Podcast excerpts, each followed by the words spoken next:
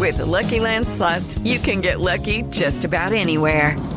This is your captain speaking. Uh, we've got clear runway and the weather's fine, but we're just going to circle up here a while and uh, get lucky. No, no, nothing like that. It's just these cash prizes add up quick. So I suggest you sit back, keep your tray table upright, and start getting lucky. Play for free at LuckyLandSlots.com. Are you feeling lucky? No purchase necessary. Void where prohibited by law. 18 plus terms and conditions apply. See website for details. It is Ryan here, and I have a question for you. What do you do when you win? Like, are you a fist pumper? A woohooer, a hand clapper, a high fiver. I kind of like the high five, but if you want to hone in on those winning moves, check out Chumba Casino. At ChumbaCasino.com, choose from hundreds of social casino style games for your chance to redeem serious cash prizes. There are new game releases weekly, plus free daily bonuses. So don't wait. Start having the most fun ever at ChumbaCasino.com. No purchase necessary. VGW. Void were prohibited by law. See terms and conditions. 18 plus. Hey guys, it is Ryan. I'm not sure if you know this about me, but I'm a bit of a fun fanatic when I can. I like to work, but I like fun too. It's a thing. And now the truth is out there. I can tell you about my favorite place to have fun. Chumba Casino. They have hundreds of social casino style games to choose from with new games released each week. You can play for free anytime, anywhere and each day brings a new chance to collect daily bonuses. So join me in the fun. Sign up now at ChumbaCasino.com. No purchase necessary. VGW. Void prohibited by law. See terms and conditions. 18 plus.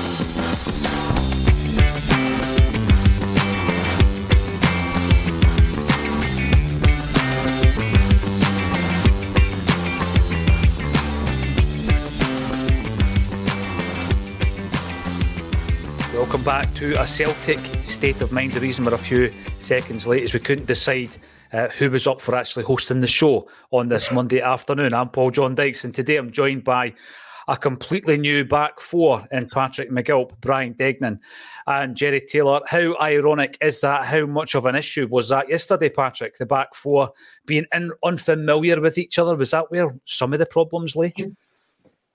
I think that's that's certainly something to do with it. Um, you know, I, I I suppose we're getting right into it. I'm not a big fan of the two fullbacks at the moment. I think they're really struggling for form. I really did worry about that uh, when Ange left because those two guys they really excelled under Ange specifically.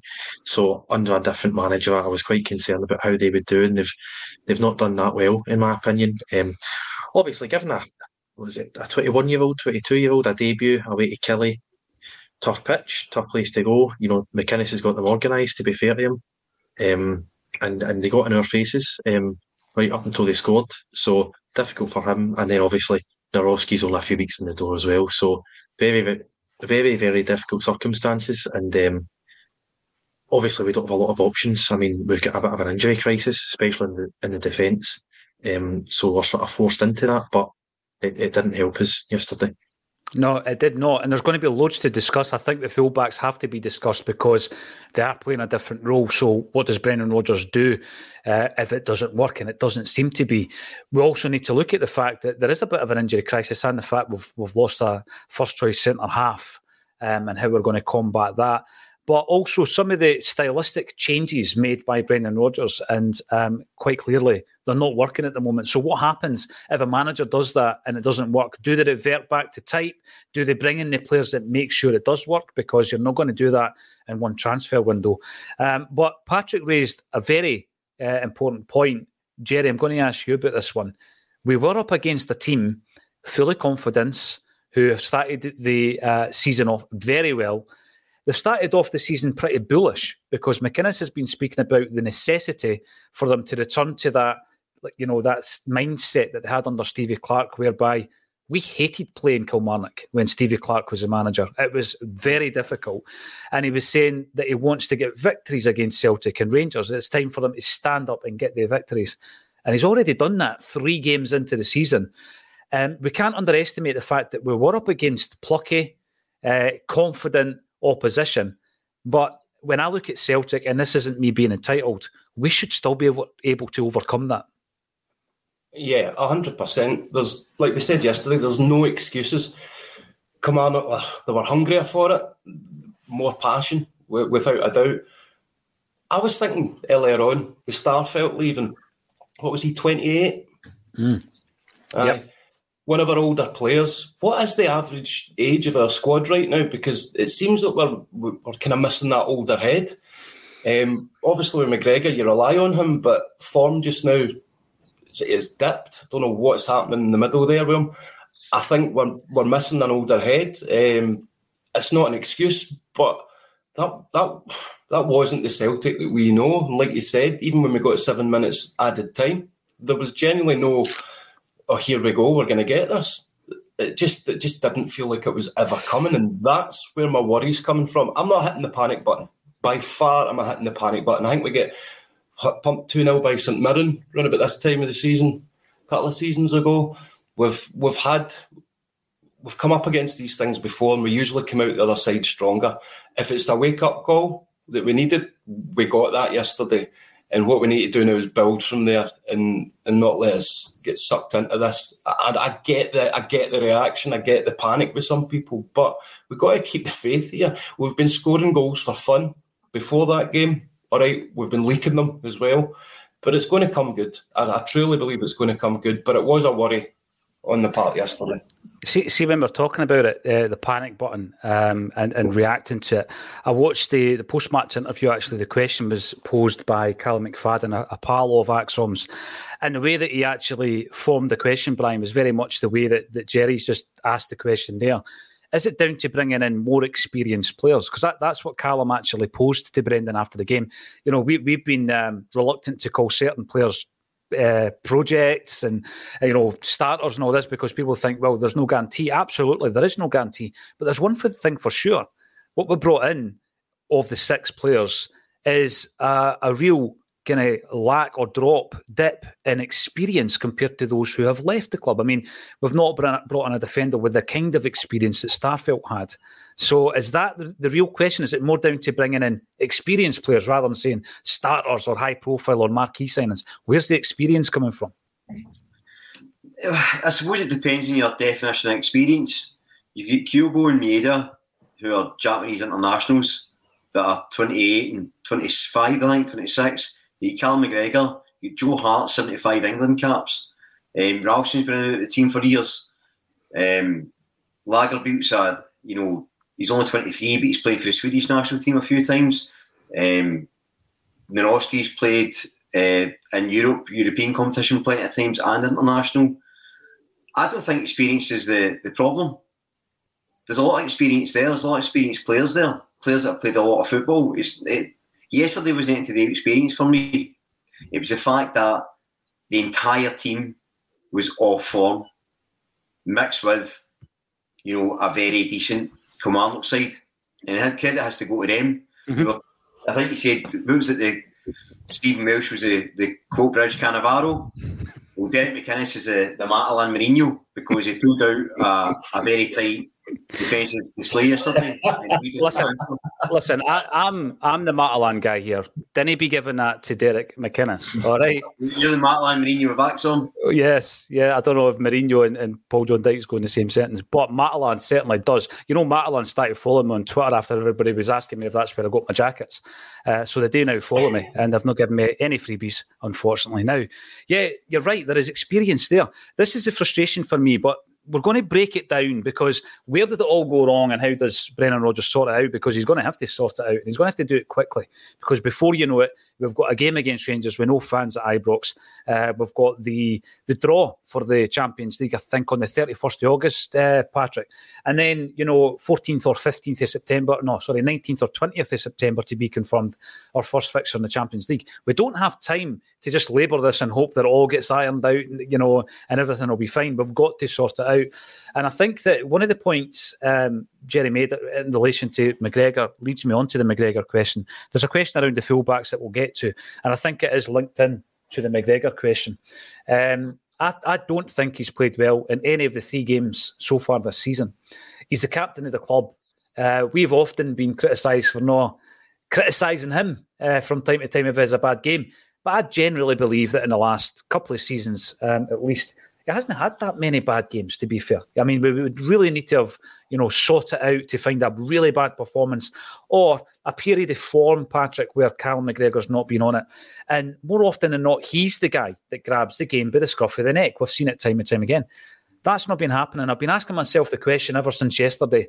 And, and I guess probably after the Aberdeen game, because I felt the game really passed them by. Why is it happening?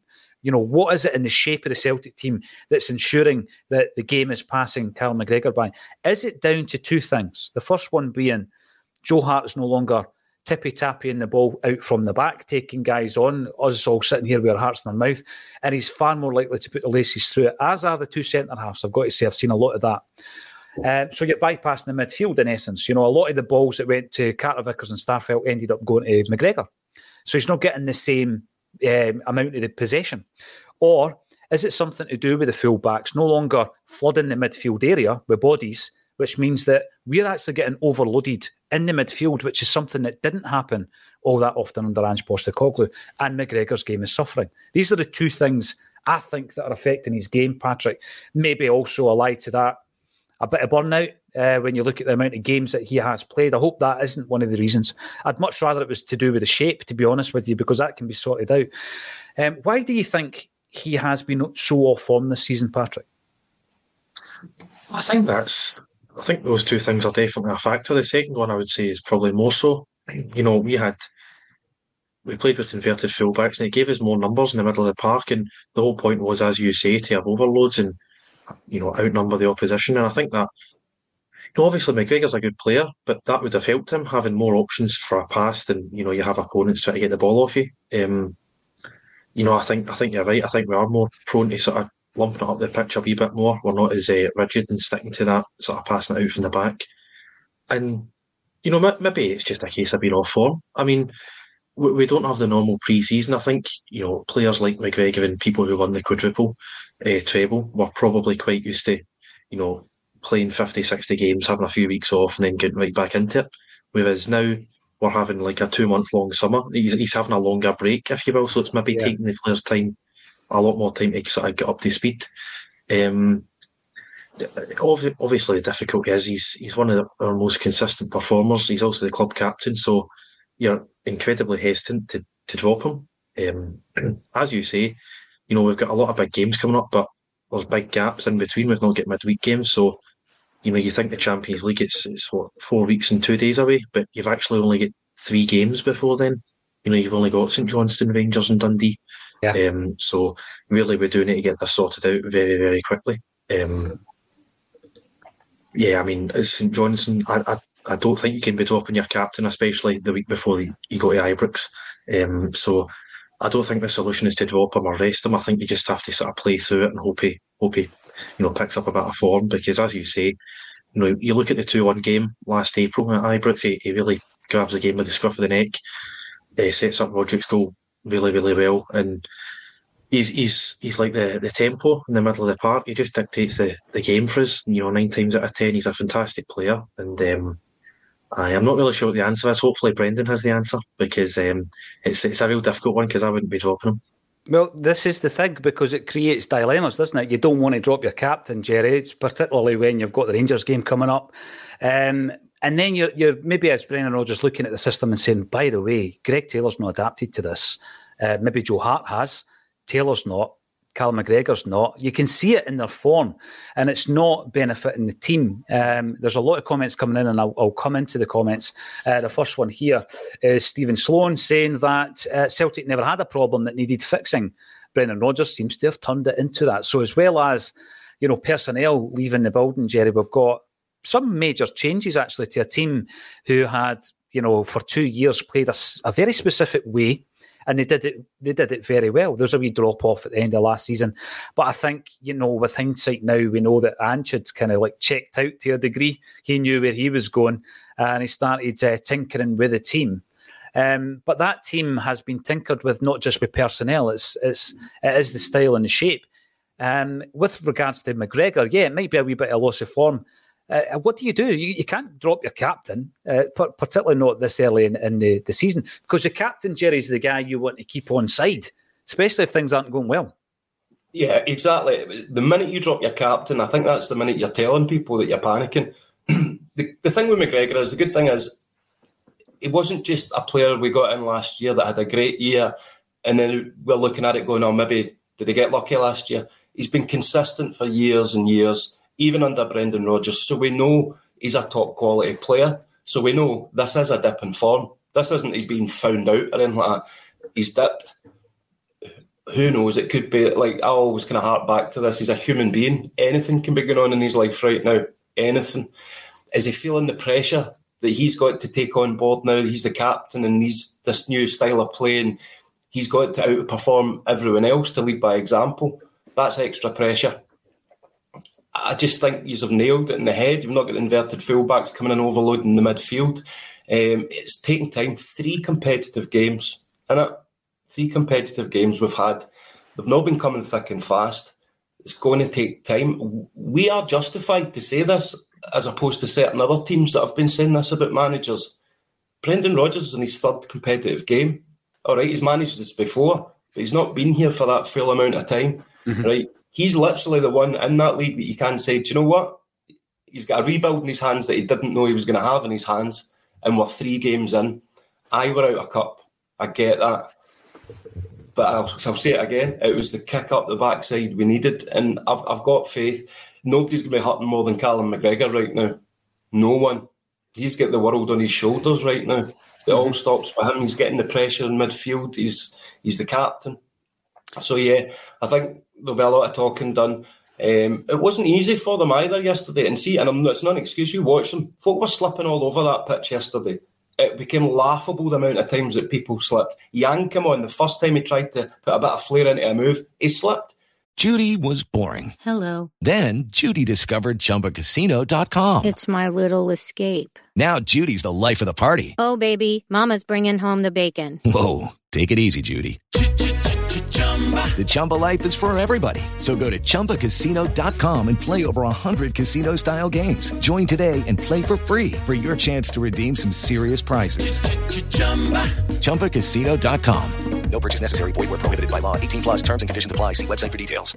It is Ryan here, and I have a question for you. What do you do when you win? Like, are you a fist pumper? a woohooer, a hand clapper, a high fiver. I kind of like the high five, but if you want to hone in on those winning moves, check out Chumba Casino. At ChumbaCasino.com, choose from hundreds of social casino style games for your chance to redeem serious cash prizes. There are new game releases weekly, plus free daily bonuses. So don't wait. Start having the most fun ever at ChumbaCasino.com. No purchase necessary. VGW. Void were prohibited by law. See terms and conditions. 18 plus. Because when you try to turn faster that pitch, you're on a hiding to nothing, nothing at times. So there was no chance for creativity at times as well. So I will put that as slight bit of an excuse.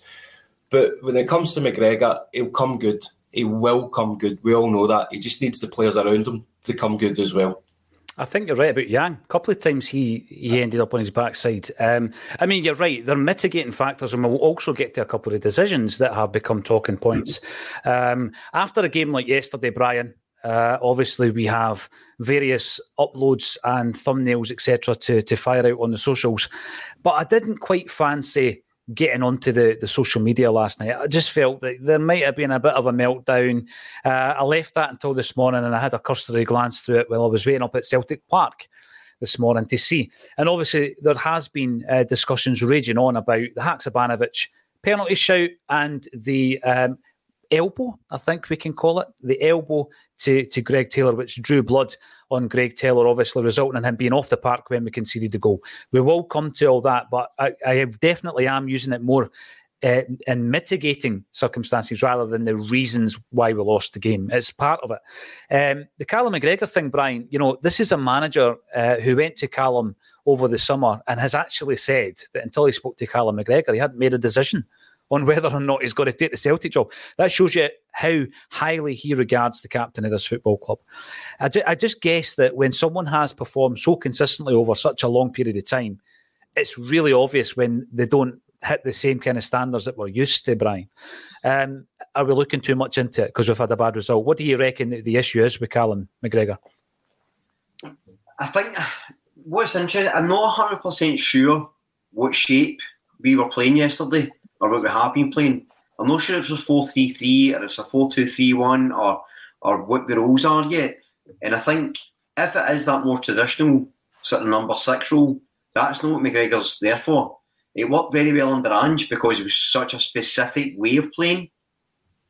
And it's, I think Patrick rightly said, your, your fullback's coming in, so you also that extra legs and support there. Mm-hmm. But it's him as the ball winner. What you're losing is his creativity driving forward. Because even though he was the number six under Ange, you saw him all the time bobbing forward, out wide, stuff like that. He's not doing that as much. And it's obviously by design, but I just don't think it's getting the best out of him. Um, so I think the, the, the, system's an issue. In terms of the the Haksabanovic thing, so it was a Stonewall penalty, but it was a Stonewall penalty in the 94th minute, which means we had 93 minutes to score and beat Kilmarnock, and we should have. And we could have played in an ice rink, and we, could, we should still have been able to beat them with a, with a difference in quality. Whether it's you know rough house tactics, the pitch, no getting a penalty, that's just things we're up against all the time. Mm-hmm. It shouldn't make any difference. We should still had more than enough quality when win yesterday. So I, I, I think the players need to look at themselves, and Brendan has to decide. Right, maybe I need to slightly switch gears a wee bit. Like what I felt was strange was if you're looking at, at like a straightforward number six ball winner, why wasn't it Iwata playing? Surely he's the answer. Yeah. McGregor yeah. a bit further forward. Yeah, that makes sense. If it's a double pivot, then that means O'Riley would have been a 10, which isn't really his game either. So it's a bit square peg round hole for me just now. So I think those are a few of the issues. But I don't think anyone can, like, no player's beyond criticism. I was critical of Kyogo at times in Europe last year. I was critical of Matt O'Riley, who everybody knows I love. And McGregor's no immune to criticism either, but I think that he's having to adjust the same as everybody else. And I think it's just we're so used to him being so consistent, as Jerry mentioned, that it almost seems worse when he's a wee bit out of form because you don't expect it. So I think we need to we need to bear that in mind. But I mean, really the players yesterday, like Taylor was had a, a shocker. I thought yesterday. I thought the amount of times he passed it back was was outrageous. Now whether that's Maeda's fault for not coming to get it or Holm's fault for not reading and, and moving in to give him the option, but he was he was particularly bad. He was my player of the year last year, mm-hmm. but the drop off stark and, Taylor. Um, Ralston's no covered himself in glory. I think Abada was poor yesterday, but has been decent. Maeda's Maeda, isn't he? You know what you're getting. You know, if the ball's to drop to somebody in the box or a last minute winner, you probably don't want it to be him. But for what he gives you, you can't ever drop him. So the team's in a sort of unusual situation. Plus, as well, there's no backup for Kyogo. No. And the fact that, in fact, actually, he's probably the only one that gets any sort of pass marks yesterday because he was he ended up coming in. In fact, at one point he was deeper than Callum McGregor to get the ball and try and make something happen, which shows the system's not working. So again, I, I kind of agree with Jerry. We're only three games in, and I think it'll be fine. But these things have to be called out and have to be actioned. And, and I'm not a man that's fond of excuse making anyway. And certainly, I don't think the Celtic players or management should have any excuse for yesterday's performance. No, you're right. You know, there was a couple of moments yesterday whereby Callum McGregor was taken by surprise because I think it was Nawrocki tried to pass the ball to him a couple of times to the point where McGregor, it was almost as if he did not expect the centre half to be passing him the ball anymore. So he'd actually turned round as if he was on, on the move. Nawrocki's passed the ball to him and he's had to then double check himself. And it made me wonder have they been instructed that that's not what we do anymore? And if that's the case, that that's fine. But what is it you're looking for the centre halves to do? Are you looking for them to find pockets of space behind the full backs? Because we know that Abada and Maeda's got pace to burn. We saw it in the pre-season where the two of them had that freedom and we were pinging balls. David Turnbull largely was doing it from the midfield. But if you've got two ball playing centre halves, which I think is part of the the remit when we're trying to sign a new centre half, then that's what you try and do rather than play it 10 yards to McGregor, if we're going to change that tact, which worked pretty well for us, then find the, the wingers down the left and right. We didn't see any of that at Rugby Park. Now, with, with regards to everything that we've said, uh, Patrick, and the kind of change in style, etc., I'm going to rewind two years ago where we were six games in under Ange. There's the Clarkson and we had won 50% of those games. Thankfully, none of them were in a cup, so you can make it back in the league at some point over the, the coming months. completely different scenario in terms of the quality that was inherited by Ange versus the quality that was um, inherited by Bra- uh, Brendan. But I'm using the word quality because that's the word Brendan used after the game. Is it just a case of you know what the group of players that were there with all the changes because there have been quite a few changes under Brendan, which it's just a, a period of bedding in. It's an adaptable kind of uh, system that he's bringing in. It's going to take them just that wee while to get over the bit if it takes half a dozen games, it's going to be painful for the half a dozen games, but we'll be flying for the rest of the season. Do we have to look at the experiences that we've already encountered, Patrick, and say, you know what, a wee bit like what Jerry says, let's keep the faith here. We know Brendan Rodgers is a quality coach and it will come through. Yeah, I think that's it. And um, you know, I'm I found myself a bit, you know, underwhelmed, disappointed. Not sure what term you want to use, but I remember Brendan Rodgers' first start first stint at the club, it was a it was quite a scintillating start. We all remember the five one um, five one game against Rangers at Parkhead, mm-hmm. and that really is a standout from his sort of opening couple of weeks. But I think if you look back, you know, we did lose to Lincoln Red Imps one Lincoln Red Imps one nothing. You know, arguably our most embarrassing European defeat. Mm. Um, we I'm just looking there. We didn't keep a clean sheet in the league until match day eight. We obviously get scalped seven 0 off Barcelona. So it, it wasn't the scintillating start that I remember it being, and we also, you know, scored a last minute one at Tynecastle, so we could have easily dropped points in our first ever game. Um, if you look at Ange, as you pointed out, we lost three of our first six. We went out to Midtjylland, uh, squeezed by AZ. Um, you know, uh, we had uh, a bit of a scare against Hapoel Beersheva under Brendan as well. You know, sometimes start the, the, the, the start of the season can be a bit of a slow burner. It's just about getting up to speed. And I think the disappointment here, the way it is different from two years ago, is that it's a cup competition. Mm-hmm. Three games into the season, all of a sudden you can't win a treble. That hasn't really been the case for Celtic fans for a number of years. Um, you know, other you know early season disappointments. Yes, you go out the Champions League, but the league's still there, Europe's still there, the cups are still there. So I think that's why it hurts a little bit more. Um, just you know, on the quality that we have, you know, the way that we're playing in the wingers, I, think you're spot on. I think the wingers were poor as well yesterday. Um, mm-hmm. Really, you know, I think when you look at Jota, I think he, he's got a different type of creativity from the wingers that we've got at the moment. He can can go by a player. He, he's two footed. I think that's one of the limitations of Abada, a very one footed player, in mm-hmm. my opinion. Um, lightning quick and loves a goal, but you know that's it really was a block of 11 we were playing against yesterday. Um, you know, they, they retreated to their own 18 yard box as soon as they could. And it's how effective Abada is when you're coming up against that uh, in Scotland. Maeda, I thought, was absolutely shocking, to be honest. Um, had a terrible game.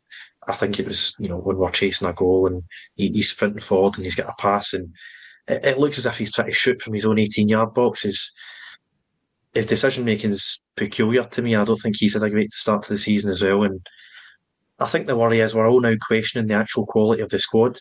Um, you know, we've lost a couple of key players. We've got a different manager.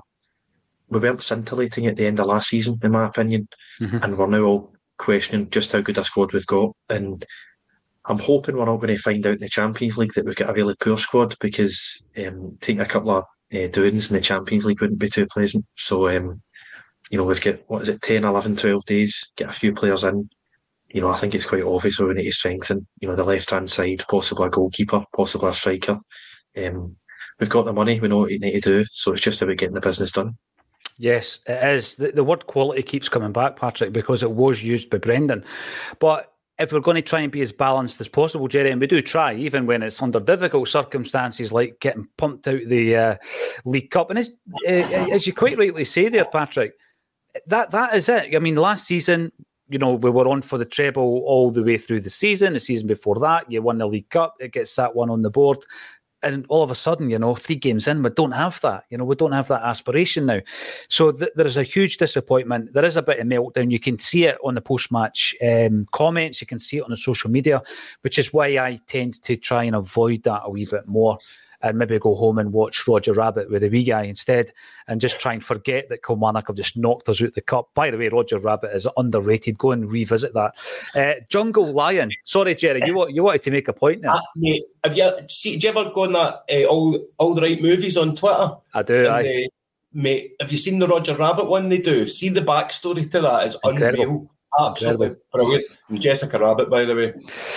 Well, that's for another podcast. Um, Jungle Lion, you are enjoying yourself in Spain, but even the San Miguel and Sangria doesn't make it better. Yeah, absolutely. Hopefully, it didn't ruin your holiday, uh, Jungle Lion. Remember, we're still to do a live podcast from your Celtic hut, stroke pub, stroke man cave, whatever it is. We should do a tour of the man caves, right? Imagine that podcast Brilliant. all over the man caves. Listen, I said last week um, that I was blown over, blown away by a random act of kindness, and it happens two weeks in a row. So I drive through to Celtic Park this morning, and I'm feeling a wee bit down. Obviously, the weather's rotten. Celtic got beat yesterday. It can ruin your entire week. We all know. We've all been through it, right? And I, I get there, and again, I just park up and obviously meet up with the videographer and. He's getting his cell ready, and it's raining. We're wondering if we go with the Brawleys again. I got a lot of stick for using the Brawley the last time, um, so yeah, you'll need to tune in and see if I use the Brawley or not. And I get a shout from someone just over at the superstore. Oh, I'll see you after. And I'm thinking, this might take half an hour if I fluff my lines or if I swear inadvertently, we need to redo it.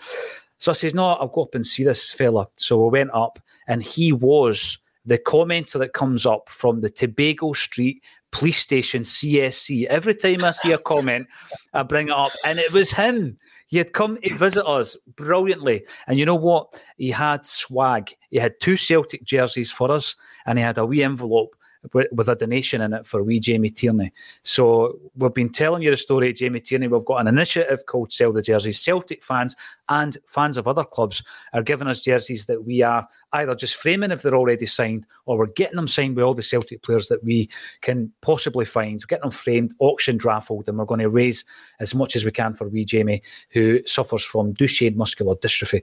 And I'll tell you what, it just makes my Monday all the better. And I'm driving home from Celtic Park thinking, you know, we got beat, but there's bigger things out there, Jerry. I mean, Celtic fans never fail to amaze me with their generosity.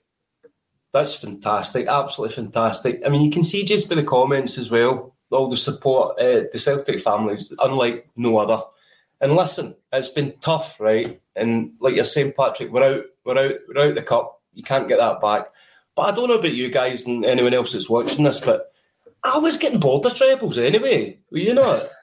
I mean, see, The treble's still on. The treble's still on, remember? the treble is still on. The domestic treble I was getting bored of though, because there's an old saying that goes, when there's always biscuits in the tin, then what's the fun in biscuits? Yeah, I like that. In biscuit tin and Celtic board right Oh, enough. That's right. Aye. That, that's taking us to another era entirely. But Brian, it is. It's sensational, and I'm not just saying it. Uh, I'm not making up. People think sometimes you put things online, like the postie that um, dropped off the wee card. You know, the you weren't in, so I've, I've put your parcel in the shed, kind of thing. And he he, he just wrote "Hail, hail." I don't know. If he, how he knew that was he wrote it, and I put it out. Oh, you just made that up. They gave me the old Charlie Mulgrew. Why would you make something like that? So it was it was generosity of the highest this morning, Brian. And it, honestly, it makes everything better. It's, it's a great start to the week. So thank you to the Tobago Street Police Station CSC. It's a police station I have never spent the evening in. Um, at their pleasure, but I'm sure a few of our commenters and viewers have. Have you ever spent the night at the Tobago Street Police Station? If so, let us know in the comments. Where's Tobago? I, I was thinking Trinidad and Tobago. I thought So did I. So did I, right? Right. So did I. And I can see Patrick nodding away there. It's in Glasgow, Tobago Street. Apparently, there used to be a police station there. Oh, right. Right. So, who's going to be the first to admit that Brian's a bit quiet? You had a sort of roll in went there. quiet there, didn't he? He's like, ah, he's, Uh, we on council there. Paul I'm Jones. no further questions at He is. He's not saying a thing. Right. But let, let, let's talk about the wingers, right? Because I think there is no doubt our two first choice wingers uh, I've got bags and bags of quality and ability, Brian. I really do. I, I was, you know, this season I really expected a big season. I expected a big season last time round from Hatate, and I think we got it. This time round, I was expecting it from Abada. I just thought, you know, that marrying of Brendan Rodgers with the development and, and bringing a young player, putting it under his wing, and saying, listen, I can develop you, I can make you that player you think you are, and I can get you the move that you want. Um, and I just felt during the preseason we did see a, a real decisive kind of uh, attitude that last season wasn't as present in Abada. Um, he was direct. He was in amongst the goals uh, and the assists. I thought he was rotten yesterday, and I thought Maeda was too. The, I mean, the point uh, that was already raised, Maeda was faced with the Kilmarnock half, and the only people in that half, I would need to double check, but from memory, were Yang, a Kilmarnock defender, and the goalie. And I'm thinking, with your pace, all you need to do is make a beeline for the defender. He's going to have to make a decision because Yang's going to peel away. The whole thing will open up. You either go yourself or you lay it off. And he done something, Brian, which was option D, squaff it right off, you know, right out the park. It was it was so frustrating because he is the guy with the quality. He is the guy with the experience, Brian. And I think that certainly on form, the, the wingers are excellent. But I'm now getting a bit concerned that, you know, if chips are down, Jota last season would dig in. We saw it at yeah, Love Street, as I still call it, against St Mirren, where, you know, he was having a stinking game. And at halftime, I'm thinking, is he going to actually get taken off here? He's the guy that gets kept on within five minutes. He puts us a goal ahead, and it was a, one of the goals where he's he's kind of like mishit it and it's gone in. I don't see that from Abada, Brian. I don't see that hunger. I don't see him stepping up and saying, "I've been here for three years now. I'm a wee bit more experienced than the likes of Yang. I've got to take the initiative and win this game for Celtic," and that's disappointing.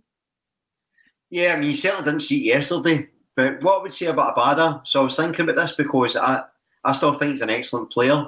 I think he's really key for us. But what when he was always best was when Kyogo was making space and you Jota on the other side. Because Maeda and Abada aren't traditional wingers. I still don't even think Maeda is a winger. I still think he's a striker. And I think Abada is that sort of second striker. He's always better coming into the box late or coming after someone. When you had Jota on the other side, he was creating things, he was moving, he could put crosses in, and Abada was there to receive them. What Abada's never done is take a player on and beat three players into the box. It's no his game. I don't think it's ever going to be his game. And it comes down to what I was mentioning earlier about the system. If Ralston's providing the width and Kyogo's pulling defenders away, that's perfect for Abada. But that wasn't happening yesterday. So Abada was relying there to try and jump past players, which he can't do. Maeda on the other side was similar. I think it was Lager Beagle or whatever we're calling him.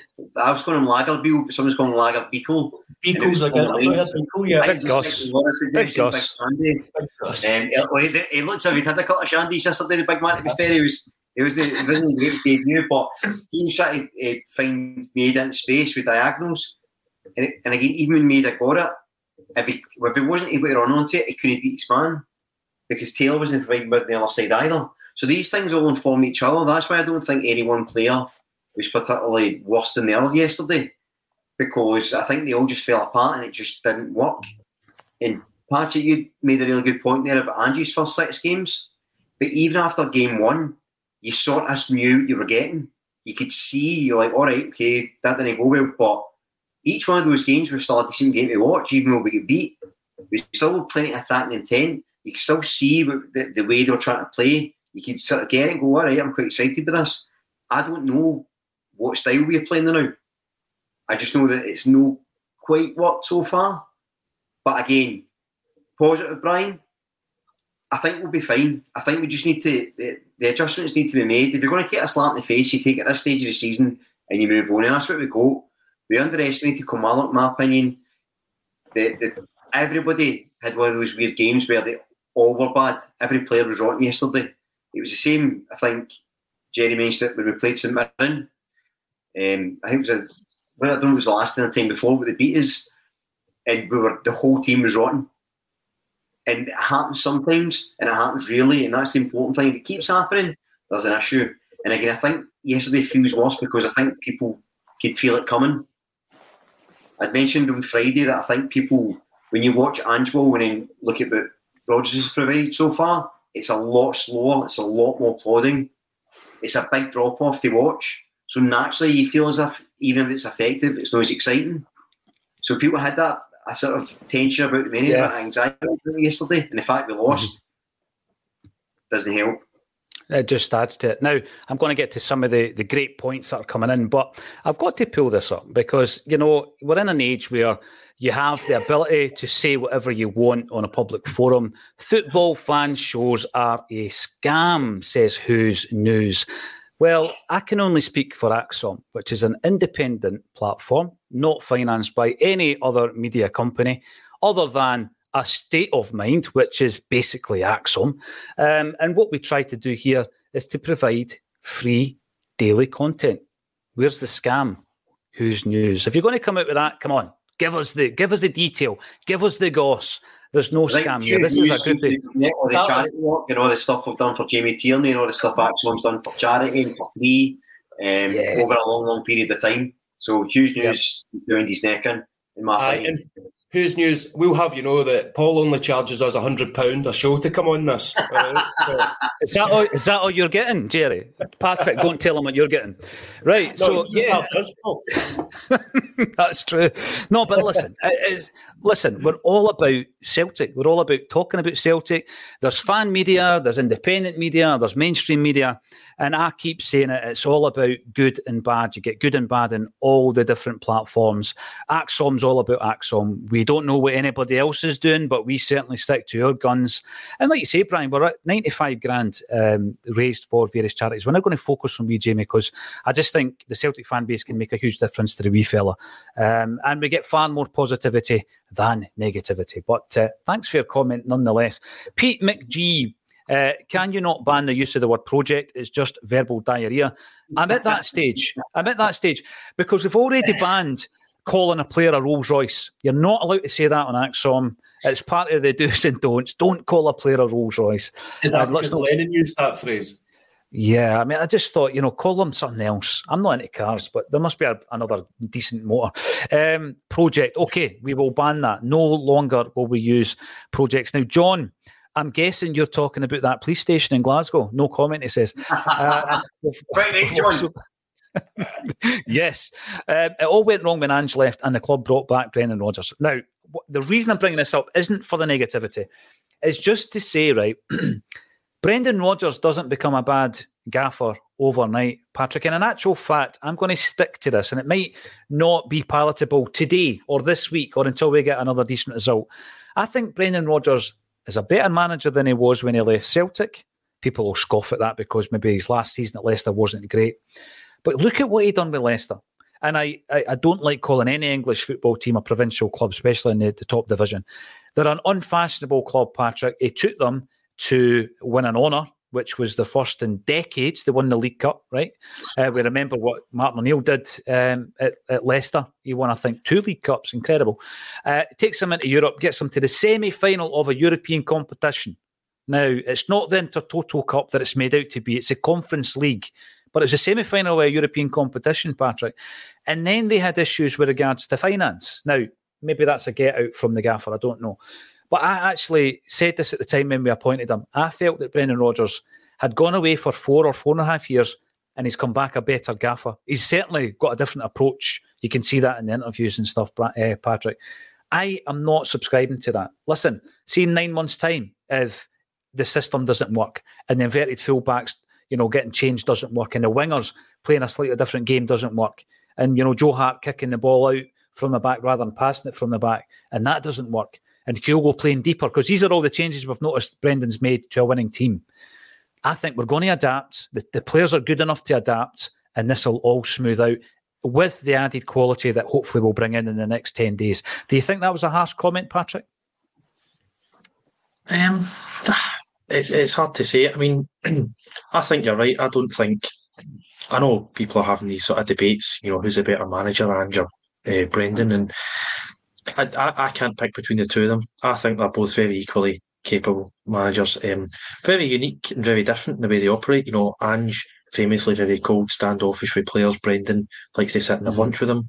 Um, Ange is he's only got one way of playing and he's going to stick to it. Brendan's a lot more versatile, willing to try new things. Um, so ve- very different types of managers, but they, I mean, Brendan has succeeded arguably with two teams in the English Premier League. He's won seven out of seven trophies at Celtic. He, he done well with Swansea. Ange done well everywhere he's went. Um, he, he's he's got a good result. I mean, he's only two games in, but he, he looks as if he's going to do all right in England. So I think very similar uh, levels of manager. Um, I think that ill- there's still a lot of ill feeling towards Rodgers, which is totally, um, you know, totally understandable and acceptable. But I think people are taking that ill feeling and then making the assumption that the, the guy's a bad manager because the last 18 months at Celtic, it, it was a bit dull. We still won anything, everything, but it was a bit slow. And then he does it dirty on us. And I don't, I don't think that's a, a healthy way to look at the situation right now, um, because he is a good manager, and he he has brought success everywhere he's been, and I think we will have success again this season and next season. And I think it really just is a blip at the moment. I think um, I think Jerry said it best.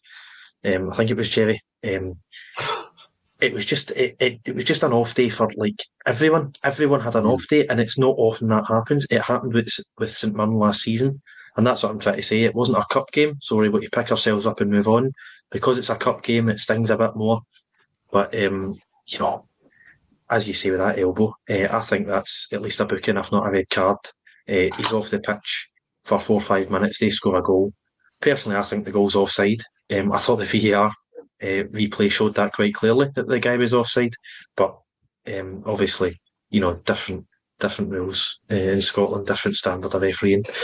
Um, I, I, think we'll bounce back. You know, it, I, I, don't like saying this when we're not at cup competitions, but it does give us a free midweek come late September to sort of recharge. You know, we get Champions League, then a free midweek, then another Champions League. Um, you know, we can we can arguably focus more on Europe. Again, I'm just I, I don't like making these excuses, but th- there are upsides to not having those three extra games. I know you, you obviously want to win a trophy, win the treble, but um, you know, I think I think it's just a case of an off day, and you know, as long as performances don't continue to be this bad, um, I think we'll be fine. Well, you know, you, have used the uh, example of St Mirren. I remember after that game, uh, we were looking for every excuse under the sun, even the, the strip that we were wearing. We were blaming the strip for that defeat. It was so bad. It was so uncharacteristically bad under Ange Postecoglou. Remember, Mooy, you know, if you go back to the, the, the social media or even the comments on the post match, people are saying he should never wear a Celtic jersey again. It went on to become, for a period of a few months, the best player we had it's one of the ones where you try your best not to have the knee jerk, but you do try to look at the reasons why we played so bad, the reasons we got beat, and how we can make it better. But you make a good point about the goal, right? Because we've been focusing on all our failings. There was a few dubious decisions, and you know what? We're gonna we're gonna cover them, not because we got beat. We always cover them, even when we win. Um, the goal with regards to the offside, uh, we've also got the uh, collision elbow on Greg Taylor, drew blood. He's off the park when Kilmarnock scored the goal. And then, of course, the Haksabanovic. So I'm going to go through the three decisions. You've already said, Patrick, you reckon it was offside. Um, what about the other two decisions, Patrick, before I ask the other guys? Uh, Greg Taylor, do you think, uh, you know, if it was a sending off, he would have had any complaints? Armstrong? No, I don't think so. Um, I think I'm right in saying he he got the assist for the goal as well. I'm not entirely mm-hmm. sure, but I think he put the ball across. Um, you know, I, have seen yellows, I've seen reds. Um, you know, I think it's definitely a booking, and obviously, you know, him being off the park. In fact, it's torn blood as well. I think I'm, I'm leaning towards a red. Obviously, green tinted specs and all that, but I think it's a it's very it's a very cynical elbow. Um, the penalty, I don't think is a penalty. Um, I think if you're given that as a penalty, I think you know, we're going to end up with two, three penalties a game. If if the if the rule is there's contact and he doesn't get the ball in the penalty box, then you know by the rules of the game that is a penalty. But I don't think he helps himself, Haksabanovic, because he, he he sort of dives on his way into the box only two minutes earlier. And you know, I've said on here a few times I'm not a big fan of Haksabanovic, but um, it's it's it's not a penalty for me. I don't think. You know this. I said yesterday that I don't think that helped him. The fact that there was that, you know, at the edge of the box, it shouldn't change the perception or or the, the decision rather of the referee, Jerry. But you know, they are human. They do make mistakes. I've seen the still image, and I've been told don't look at still images. Watch it in real time, uh, because the still image, you know, if you get shown that, you're thinking that's a penalty every single day of the week, right? Brian's already said it's a stone waller. What's your take on the penalty, first of all, Jerry? Did Haksabanovic go down too easily? Was he infringed? Can I do all mine in one go here? Yes, go for it. So, uh, I felt the goal was offside, but we should still be good enough to score another two goals to beat that team. I feel like it was a red card. However, it doesn't matter. We should still be capable of beating a team with 11 men in the park. And I believe it was a penalty, but I think we would have missed it. and that's basically. That's, the kind of day we were having. Ah, you're absolutely right. Yeah, there was excuses there, but not excuse enough for us to have lost that game. Um, I think the penalty. I think you're right what you're saying, uh, Patrick. It's the way Haksabanovic does it. I think because he was looking for things previously, and that that that's not helped him. Um, and that's panic stations. That was panic mm-hmm. stations. If you're going right, let's win this penalty before you're thinking, let's get this ball where it needs let's to go. Zip it in. Absolutely. Yeah. Yeah. Exactly. And, so yeah, with the Greg Taylor one, see with the elbow. If you watch it, it's not just a loose elbow. There's tension in that elbow, and I know this because back in Sunday League, I've done that. You can tell that is a blatant elbow on his way down, and that should have been a red card. And I'll be surprised if they don't. No, in fact, I won't be surprised if the SFA don't look at it. Um, however, they should, because as soon yeah. as you draw blood from a player, what's the difference of doing that anywhere else? You've got to investigate it. That was an yeah. elbow. The, the big one that that I'm 100 percent on is that that incident there with Taylor. Because if you are trying to use your body, and I know you're not meant to, but if you're using your body to try and obviously get in front of Taylor, you do it in an almost grabbing motion, don't you? You try and get your hand round the front of the body. But as you say, Jerry, it was a very deliberate, you know, the way that his elbow was positioned there. And and Taylor has, you know, been, um, you know, a few times the commentator said he's been out muscled. That's not out muscling him. That is blatantly hacking him to the ground and drawing blood. So yeah, I'm 100% on that. The others, you know, I'm willing to debate them because I think that Haksabanovic is is you know, for me, Brian, week on week, performance by performance, playing his way out of the club. There was a period last season we were going on about the cult of Haksabanovic and uh, the way that he went about the game. He had a wee purple patch, far too fleeting, unfortunately, in November of last year. And then you look at where he is now and you think he's coming on and what's he going to do? And, you know, he doesn't get by his man, so he ends up on a deck. You've already said you think it was a stonewaller. What about the other two? uh, moments that might be getting discussed today? So the the offside for their goal. I mean, what what I find strange, right? Offside should be a very binary decision. You're either onside or not. They've got lines to show, and it looked to me like he, he's like his shoulder was kind of off. Now, generally speaking, I wouldn't count that as offside because you go well benefit the attacker. But rule of thumb, the way it seems to be is if any part of your nose is offside, are your big toes offside? You're offside. So it depends what the rules would be. So when I saw it first, I was like, you know, common sense would say you benefit the attacker there because he's only slightly off his shoulder. But that's not what the rules are.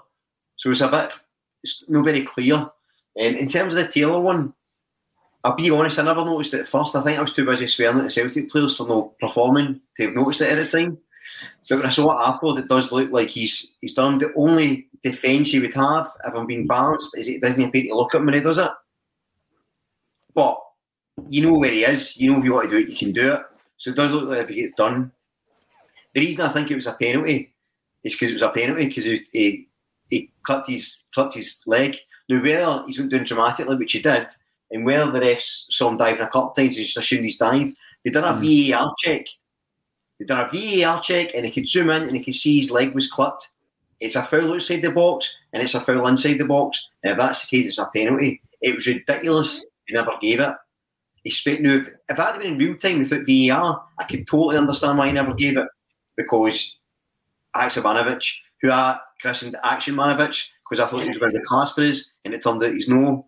Um, but I, I, I, think that a blind man in a dark room with sunglasses on could tell that's a penalty when you watch it, but I just don't see how you watch VAR and never saw that.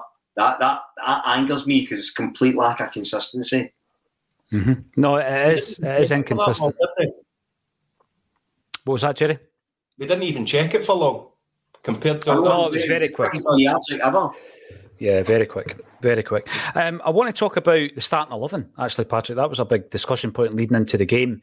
Uh, obviously, you know, we I think on Friday we said there's going to be minimal changes because of the form of Kilmarnock, the fact that it was always a potential banana skin going to Rugby Park uh, on Sunday, and the fact we hadn't really been firing on all cylinders. It would have not made sense to me to make various changes. I know that sometimes in the League Cup um, that's your opportunity to make some some changes. But I didn't feel it necessary. And we've seen it in the past. Remember when Tierney scored from about 50 yards and there was a few youngsters playing that night and it worked really well and we, won on a, a canter. I was looking at the the central midfield area that obviously um, had been a permanent fixture almost in over the last couple of seasons. And the fact that he was injured, and I was thinking, does Turnbull make his third start after his disappointing half against Aberdeen? And I had I had said Iwata. I like the look of Iwata as a midfielder. I think that um, it's easier to remember his performances at centre half or indeed at right back during the pre-season. I think he's not done that well. I just think if you look at the midfield performances in isolation, he has done pretty well. And there was the game against Kilmarnock, that, you know, at Rugby Park. He was part of that where we looked as though we were going to win seven or eight nil. We missed a penalty and we were four nothing up after about twenty minutes. You remember? Um, didn't quite pan out that way. Um, and I just felt that we had to. Uh, that was a safe option. That's what I felt. I thought Iwata was a safe option. He's he's thrown Holm in for his first start. So I'm going to ask you. You know, you know, with hindsight, it's easy to say that was a wrong decision, right? Because we got overrun in the midfield. The midfield, the game passed them by. I can understand why he did it, Patrick, because Holm had performed pretty well in the cameos that he had leading into this game. I, I, was still surprised though, and before the game, that was a big surprise for me. What did you make of it, and what did you make of his performance? Yeah, I, I remember talking to yourself and John on Wednesday about you know what the midfield has to be now that Hatate's out for a few weeks, and you know I really have struggled to pick of those three players. You know they all they all offer something, but I don't think there's a standout between them, which you know I think says a lot about you know our midfield options at the moment. Wasn't too upset uh, when Holm uh, came on, and I think I said on Wednesday that I'd start Turnbull at Ibrox. Um, I probably would have started him yesterday as well. Um, not sure it would have made much difference. But I wasn't too upset when Holm came on. I thought he's played well in the two or three games I've seen him play. Um, I don't think he had as bad a game as others. You know, he, he obviously didn't play well, um, didn't really create anything, but didn't have the worst game in the world. Um, so not too upset. I, the worry is that we keep on changing this and we don't really get a settled uh, midfield 3 mm-hmm unfortunately, I don't think we are going to get a settled midfield three until I think it's Dundee we play on the 16th of September because I think by that time we'll have a lot of players back. Um, but really, I'd like him, you know, whoever he intends to start at Ibrox to start against St Johnstone this weekend because um, they, they really do need to get a chance to sort of gel together and work together. The worry is, you know, if things get to 50, 60 minutes and it's still nothing each against St Johnstone and we need to make another change, you know, you're left with another uh, mid, uh, midfield sort of selection headache. I'd actually be tempted to go with Iwata in saying all that. Um, I think you need a bit of strength and a bit of battle in midfield going to Ibrox, and I think he offers that. Turnbull, I think games like that has, I think games can pass him by. You know, really sort of physical, uh, fast paced, um, sort of high quality tempo games. Um, Holm, I, I really don't want to start, you know, 19 year old new signing Ibrox away um, wouldn't be ideal. So I think I'd be tempted to go with your suggestion on Wednesday and go with Iwata from certainly for the next two games until Hatate's back and we might sign another midfielder. Um, but I'd be going with Iwata from now on out. Yep, and with one eye on the Rangers game, uh, Jerry, I think uh, a couple of times I've seen Iwata playing against Rangers, and I remember when um, he came on and shored up the midfield against them actually at Ibrox, and that was the reason I would have started him uh, against Rangers in every game. I just felt that he did add that bit of mettle that we needed, but also he gave Callum McGregor a wee bit of freedom. It might look different, obviously, if the the fullbacks are not playing inverted and, and giving you the extra numbers in the middle of the park, Jerry. But it is a question because Brendan's been talking about quality. We've lost a lot of quality through injury and through obviously selling players and through the retirement of Aaron Mooy. We have lost a lot of quality. Um, and it's about trying to replace that with quality. Now, when Turnbull came on at the weekend, Jerry, I know he's creative. I know that if someone was going to pull something out the bag, a rabbit out of the hat, 25 yards from goal, it was probably going to be him. But his ball retention's poor. I noticed in quick succession he lost the ball a couple of times. I know that against Aberdeen he lost the ball nine times in one half. Uh, Holm didn't do that. I thought Holm's ball retention was better than that. So what do you do with that troublesome midfield position, Jerry? Who plays? Yeah, it is a tough one. Like you say, it's, it's the fact that we're chopping and changing all the time. I think Holm is a good player. I don't think we can look at that game um, to have any bearing on Holm Out of all the midfielder, he probably did better. Um, he was always looking for the ball as well. Would you start him again in a big game like that? I think Iwata is definitely, for me, the most kind of trustworthy in the middle there. Um, and like you said, he's played well against them in the past do you know what I've been guilty of? And I'm going to admit this, and I'm not speaking for other Celtic fans here, but I'm sure there's going to be some that are like me this way. See, because there was all the uncertainty with Hatate not signing a contract and everything, in my head, I went, right, he's not going to be a Celtic player. And automatically, you start to do that thing to make it easier on yourself, go, oh, well, he's he's dipped in form. He, he's not as he's not as good as, as I thought. And this is all internal. I haven't been saying that out loud. And you start to convince yourself that Hatate won't be missed. Whereas the proof in the pudding is right now, we are missing Hatate, whether he dipped in form or not. But when he's in that midfield, we're a different beast. I really, truly believe that. And I think if we can get him signed or get it all dealt with and he comes back in fully fit, we'll get one of our star players back. I've always said he's, he's so gifted. And I've been bad for that. And I think I've been trying to kid myself on.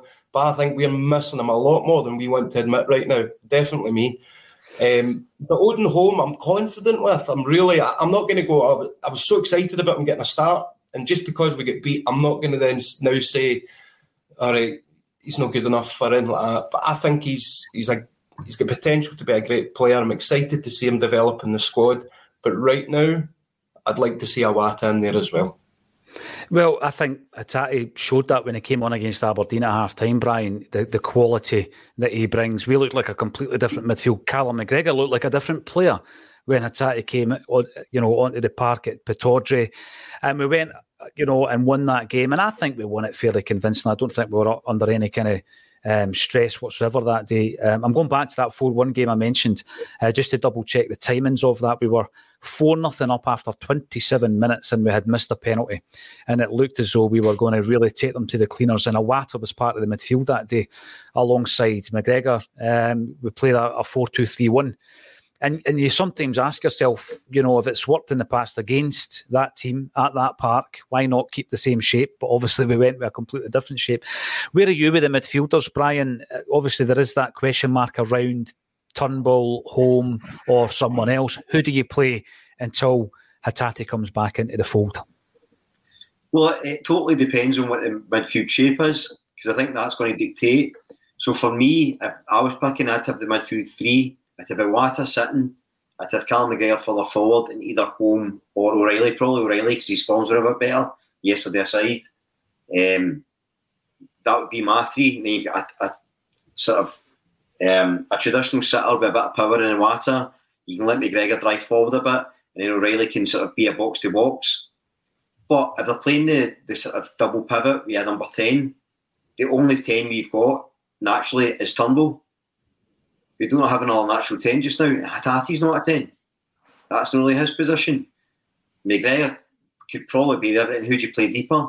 So I, I, don't really know what the system is looking like, and that's concern, is I can't really pinpoint who's playing what. If you were playing a double pivot, you could probably keep McGregor and Iwata there as a two, but then you can't really play O'Riley or Holm as tens, so it has to be Turnbull. So I think the system's going to dictate it, but if it was my choice, Ativiwata, McGregor, and O'Riley. Right. I mean, listen, we could debate and debate until the cows come home, but uh, unfortunately, we lost the game yesterday. I don't think it has been a broadcast of uh, glass half empty today, but there are issues and they need to be discussed. And we need to get it sorted and soon. I hope that there are going to be some more arrivals between now and the end of the transfer window. Rodgers is speaking about more quality entering the building. What will that look like? Let's hope that we do see some kind of movement this week and next. 1500 strong, some moaning, just like us, because it's horrible getting beat when you're a Celtic fan. Um, and we've got to strip it back and ask the question as to why it's happening. Uh, so thank you, every single one of you, for getting involved, because you know what, we don't always agree, but we all want the same thing for Celtic. Uh, come back tomorrow at 12.30. In fact, come back tonight at 6 o'clock for a wander around paradise where you will see me walking about with a brolly, trying to stay out of the rain. And trying to be positive as well. Um, and you know, as I say, another big shout out to the Tobago Street Police CSC. for giving us the jerseys and a donation towards uh, wee Jamie.